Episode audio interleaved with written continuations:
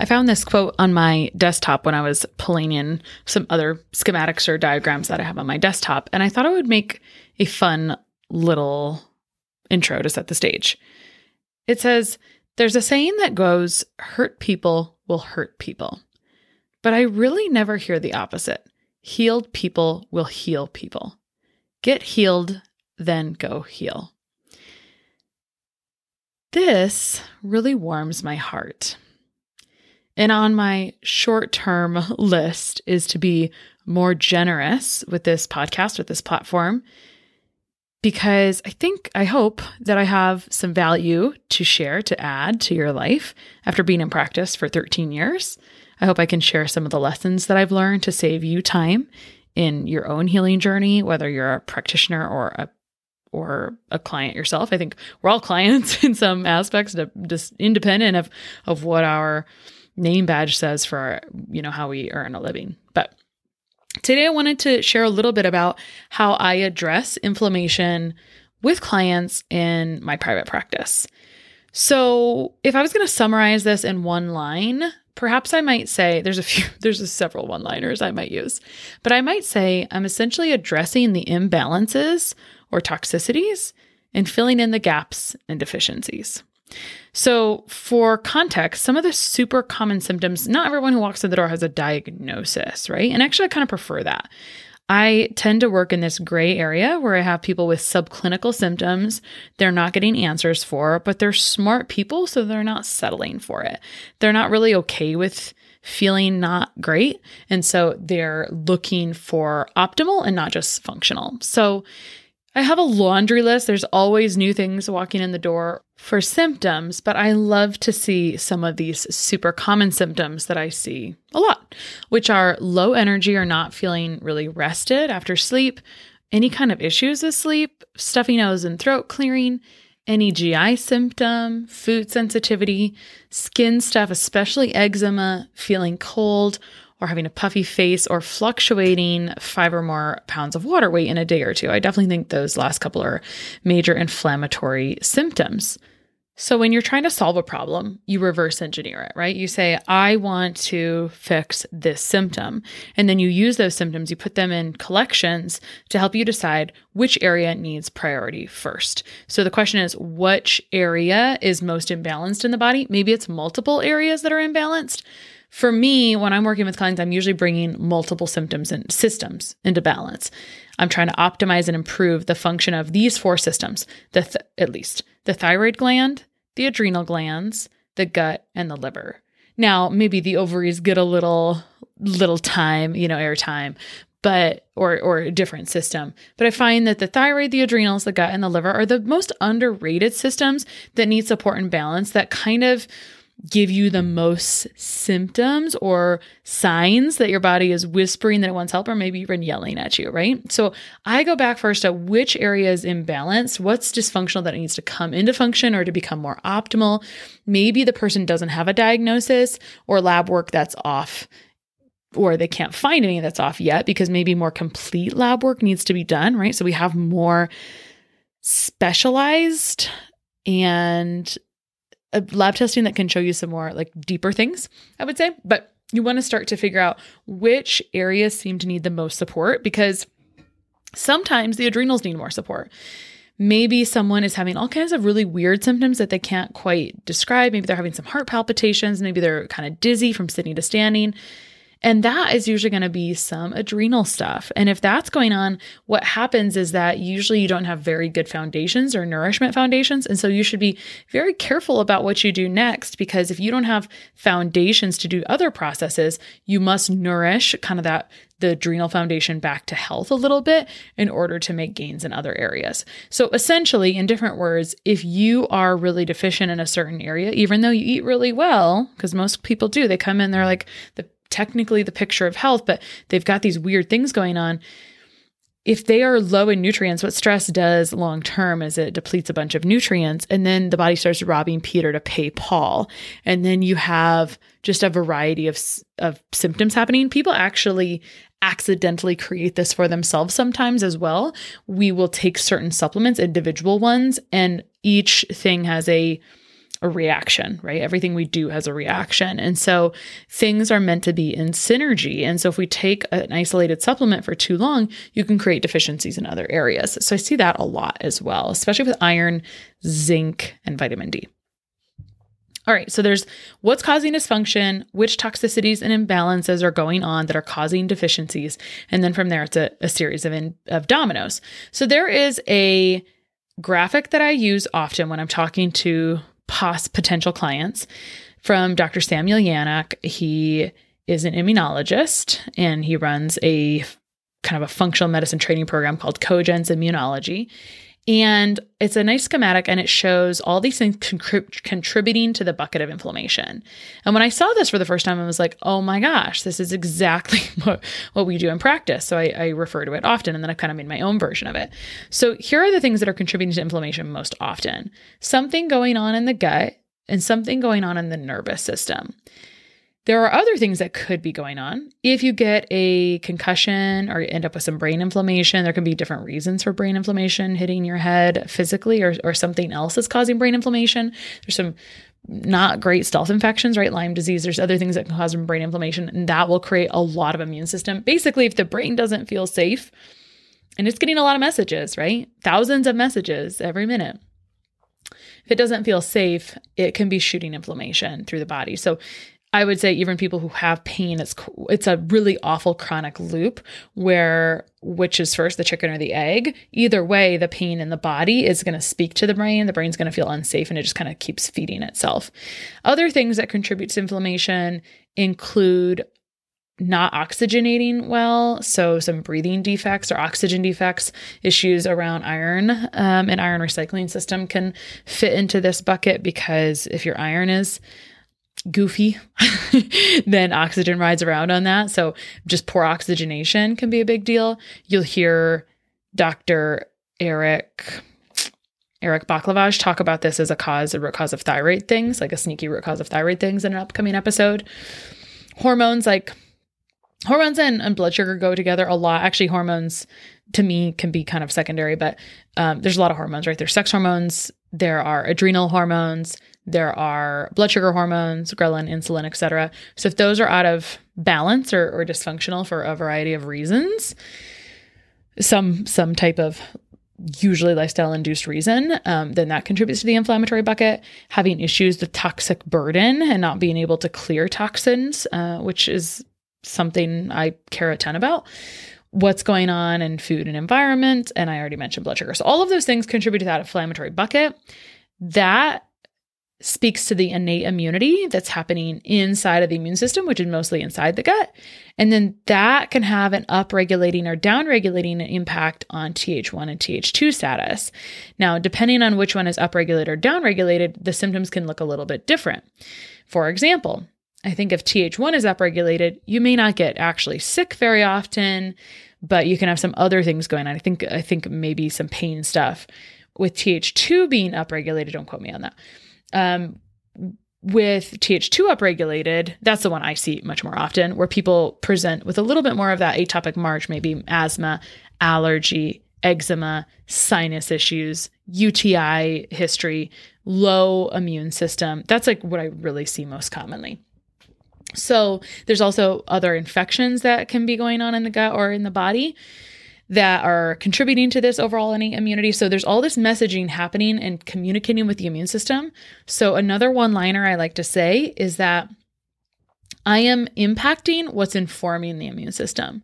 So everything under the nutrition umbrella, whether it's gut health, detox issues, blood sugar issues, etc.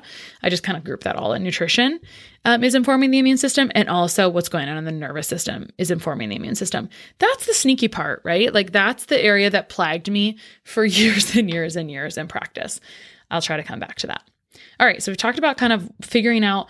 I'll use a symptoms, I kind of find out the history. Usually it kind of presents itself, but we bring these systems into balance and I would say I'm combining a few different, well tried and true approaches and then adding my own lens to bring these things into balance. So if I had to just pick a couple modalities that I'm using, I'm using the integrative process, which is I'll tell you about by Jeffrey Bland, that's been around for decades, to to to support this and then i'm also using a quote unquote pro-metabolic approach now i use that term kind of loosely because i'm not dogmatic i've had this conversation with colleagues some of them say that this approach feels a little dogmatic i would just say it's a nourishment based approach instead of a restriction based approach that's I really like that corner of the internet. It's really this new aged version. It's just a new name on an on on some older premises. It's really funny. It's a full circle. Like my my more eh, maybe maybe that digression is not necessary right now but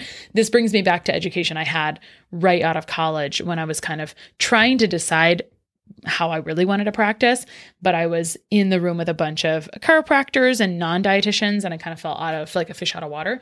Anyway, it's a new aged version of this semi food is medicine approach. I mean, I'm going to call it that, or um, kind of like Weston A. Price, Sally Fallon principles a little bit.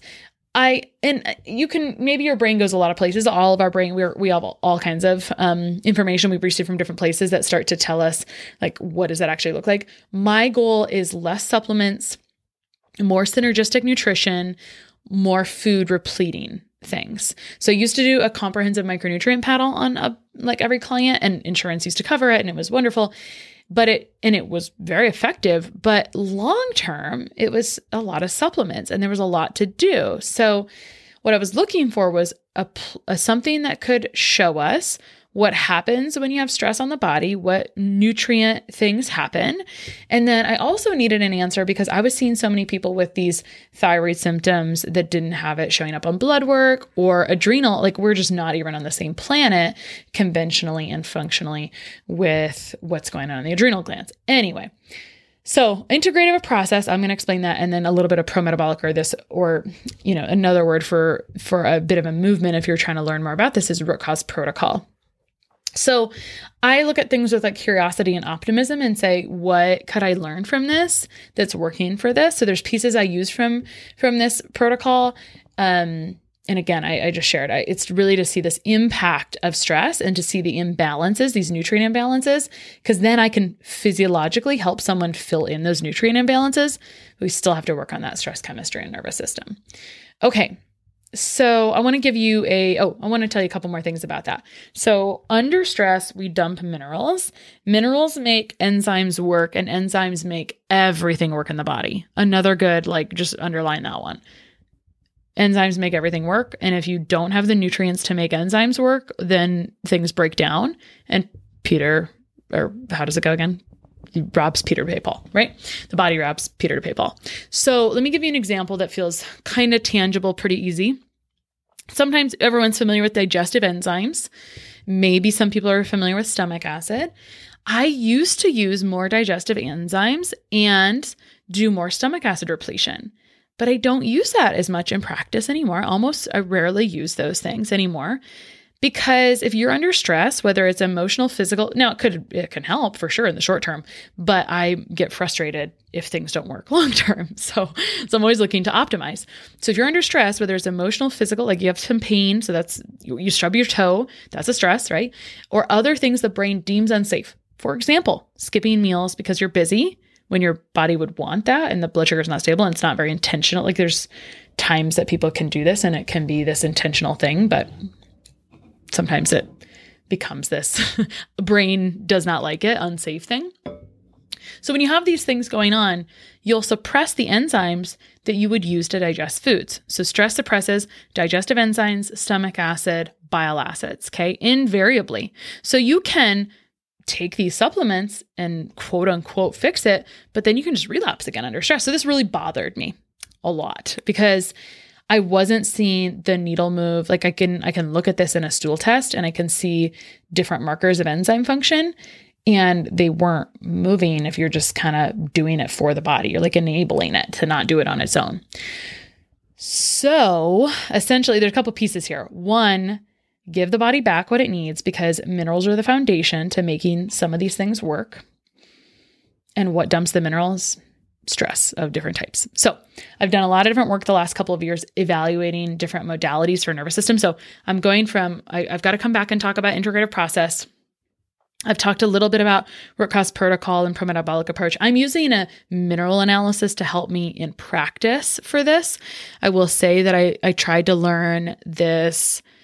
Funny enough, I the first training I did around it was in 2000 it must have been 2010 because i threw the notes away somewhat recently when i was redoing my office and i was like oh my gosh i can't believe i learned about it but i thought it was really hokey and weird and then i went through a course around it and just thought oh this is way too much supplements and then i had another colleague share about the root cause protocol process using that for evaluating mineral status in the tissue, aka the hair, because that is tissue that grows out. And so we can see a longer term situation. If you can look at nutrients in more of a longer term situation instead of going and getting a blood test and just seeing serum, you're able to see a bigger, more complete picture. So there's a lot, unfortunately, it's not like super intuitive to read it on your own. Um, so you can't it's not I, I would say there's a lot of like patterns and trends and things and that that's kind of true for a lot of things so anyway so we're filling in the nutritional gaps by saying which things are out of out of line and then there's an order of operations on putting that back.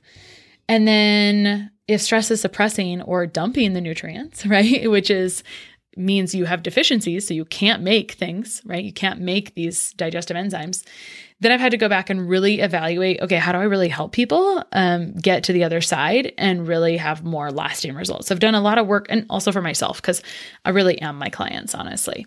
So I've done a lot of work in these last couple of years evaluating different modalities for the nervous system because I thought, gosh, what you don't realize is a stress is going to cause relapse. And it was very frustrating for me. So when I say relapse, I mean symptoms like constipation, bloating, hair loss, etc. Like these are all things that happened to me, corrected everything and then saw these symptoms coming back. That's because under stress, you would suppress these minerals, then these processes could not happen and before you know it, you've got kind of a sluggish thyroid, but it's not enough to show up on blood work you've got adrenals not not performing well but it's not enough to show up anywhere unlike blood work. So you're just kind of told everything is fine even though you're like well it doesn't feel great. Like my my skin is drier than i would like it to be and there's lots of different things that can be going on. You can have relapse of fungal issues. So for me i brought in a modality into my practice. I haven't talked about it a ton but it's a very specific kind of breathwork practice.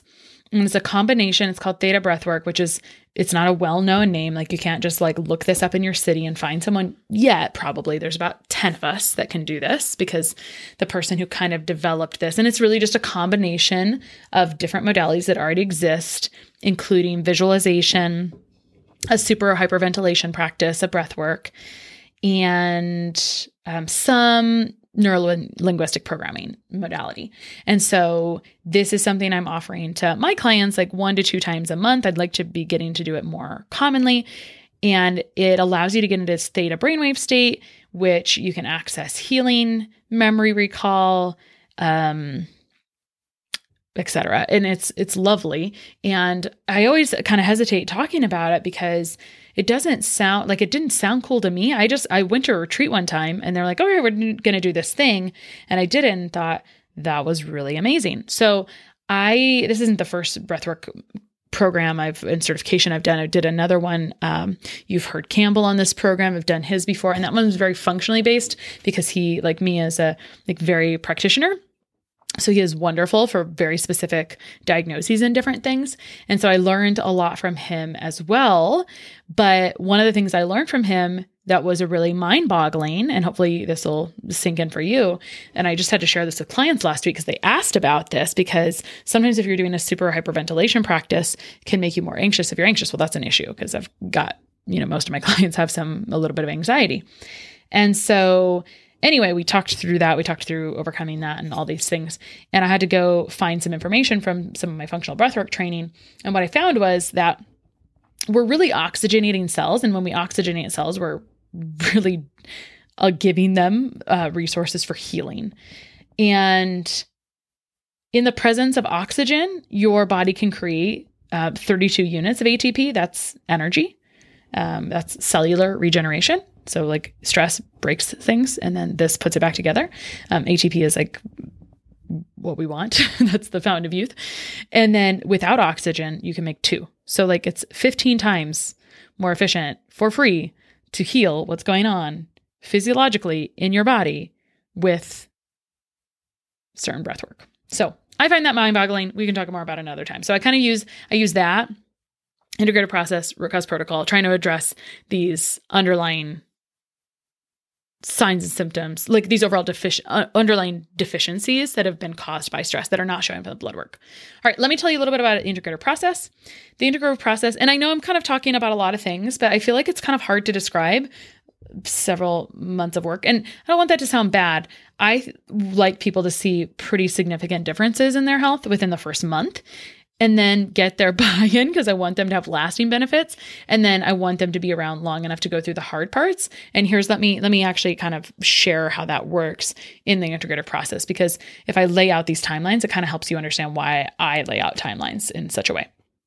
So in the integrative process, there's four or five R's. There's remove, replace, repair, and repopulate. And sometimes reassess or rebalance, right? That got added on later. So for me, remove is uh, toxic burden, um, nervous system imbalances and stress chemistry, gut imbalances, sometimes food stuff. I will say, like I, I might help someone with food modification more if they've got a diagnosed autoimmune condition. It seems to matter more. A lot of my clients walk in with a healthy diet. Some simply don't have enough of certain things. So I'm not a big restriction proponent in my practice, which is again full circle because it actually started there way back when, but that doesn't serve people long term if they've had stress and they've essentially these stresses cause deficiencies. Okay, so remove process that will last about two to four months. If you're dealing with a, a toxic burden like mold, it can be a little bit longer, um, namely because sometimes you don't know where that's coming from but it will present itself. It always does. so, remove is the first step. So, two to four months. Replace is the next step, which I add in, start doing things simultaneously to support that. Replace missing nutrients, enzymes, etc. So, I think that's about three to six months. And I'm kind of creating that timeline based on a lot of experience with micronutrient testing and then also knowledge of what it looks like to get those minerals back in the cell. This is contingent on what am I doing with my nervous system. So I'm working on that as well. So remove is two to four months, replace is three to six months, nutrients and enzymes. And I'm I'm giving the body support to make its own enzymes, I would say. I, I'm not looking to just take digestive enzymes. That's a bit of an elementary, to me, it's a bit of an elementary approach. So I no longer do that. That was Christa yesteryear. And then the last step you know, during practice for me is repair and repopulate. And repair and repopulate lasts for, in my opinion, two to four months beyond the remove. So even if you start repair and repopulation before, you still want to continue it for about two to four months after to make things stick. And I would say you you know we could argue that you're going to be supporting nourishing for the long game and you just get, get better at it. Another way to describe this is I always like to use the lawn. Removing is looking at which weeds are present, targeting those, going to pull those weeds, and then nourishing the soil so that way you can grow good grass because if you pull out weeds what grows back in this like kind of dried up spot which is really not that far fetched for how cells are. Because inflammation dries up the lipid layers of the cells and then you can't get nutrients inside. So you can't get can't get grass in this like dried up patch of the lawn somehow weeds can grow right out of it, right? And so you want to nourish that soil. So that's part of the replace process. And then the repair and repopulate is really reseeding that grass and wanting it to stick. So that's really the easy part, in my opinion. That last step is the easy part. And that's when I kind of bless and release someone and let them do it on their own when I think they're going to be able to maintain their results. So we used to do things in three months. Then people just had more and more things happening. Like if your adrenals are broken because you've had chronic stress, it just takes a little time to nourish that back to health. I would say like a minimum of three to six months if you're being pretty aggressive. And so, anyway, long story short, and if I, you know, I don't want people to be done when they're kind of middle things. So, anyway, we made a pretty executive decision kind of recently like okay our programs are 5 months because we want people to just feel like really good at the end our goal is that you know the first step is like awareness. Come in it, like you you probably have awareness before you get here. It's going to get maximized in our in our work together because labs are going to help with that symptom assessments are going to help with that. And then we're going to do the work like bring those systems into balance as fast as possible. Efficiency is a big core value. And the last piece is empowerment. And so i really do and I, what i'm seeing our clients just keep getting cooler and cooler, like more awesome and more awesome. Because um, we've done a ton of things. We just updated a ton of things, but they are just so incredible. And I'm so grateful to be able to support them. But the end goal is empowerment so they can do things on their own. And even if they think that they can't right away, sometimes if I believe that they can and they don't think they can, they they can. I, I will say like don't spend your money with me. Like please, you can do this on your own. You can always come back if you need it. And guess what? They they seem to do really well. So that makes me really happy. So I'm combining the integrative process, a little bit of root cause protocol stuff, repleting minerals because stress is dumps minerals and it gives me a physiological thing I can do to create that kind of less stressed life. And what we see is changes in the gut within two to four weeks on starting protocols, changes in food sensitivities between one and three ish months of like onboarding protocols, and then changes in energy from an, a variety of other things, like maybe hormone changes, etc. That can be anywhere from immediate to six plus weeks. So those are kind of ROIs.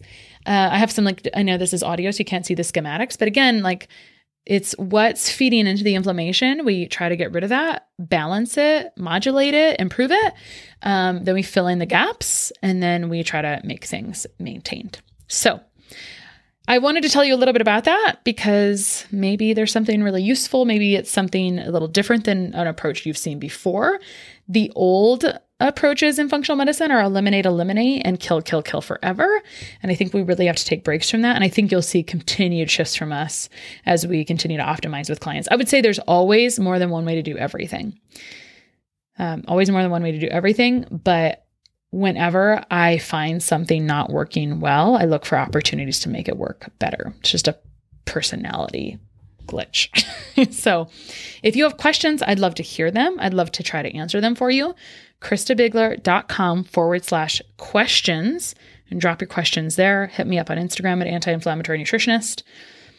A change, one of the changes I made this last year was not taking clients 100 like every day because there's a different kind of energy when you bring clients in versus when you're serving them. Um, it's just different. It's just you know, it's it's like back to school. It's like back to school is a certain phase, and then being in school is a different kind of phase. And so for me to like create my own less stress life, I would take clients like four to six ish times a year. And there's there was a lot of opportunities to become a client in the first half of the year. There will not be as many in the second half of the year. So it is now March, and I am taking clients to the end of this month to start in April. And then next, I'll be taking clients in May to start in June. And then it won't be until fall or back to school time until we take clients for the last time of the year, because then it's holidays. So if you want to go through your case, uh, evaluate it, get second eyes on it, um, book a call if you'd like. ChristaBiegler.com. You can find where you can book a call there. And if you have questions, please submit those. ChristaBiegler.com forward slash questions. I'll throw the, both of those links into the show notes. And I hope you have an amazing week.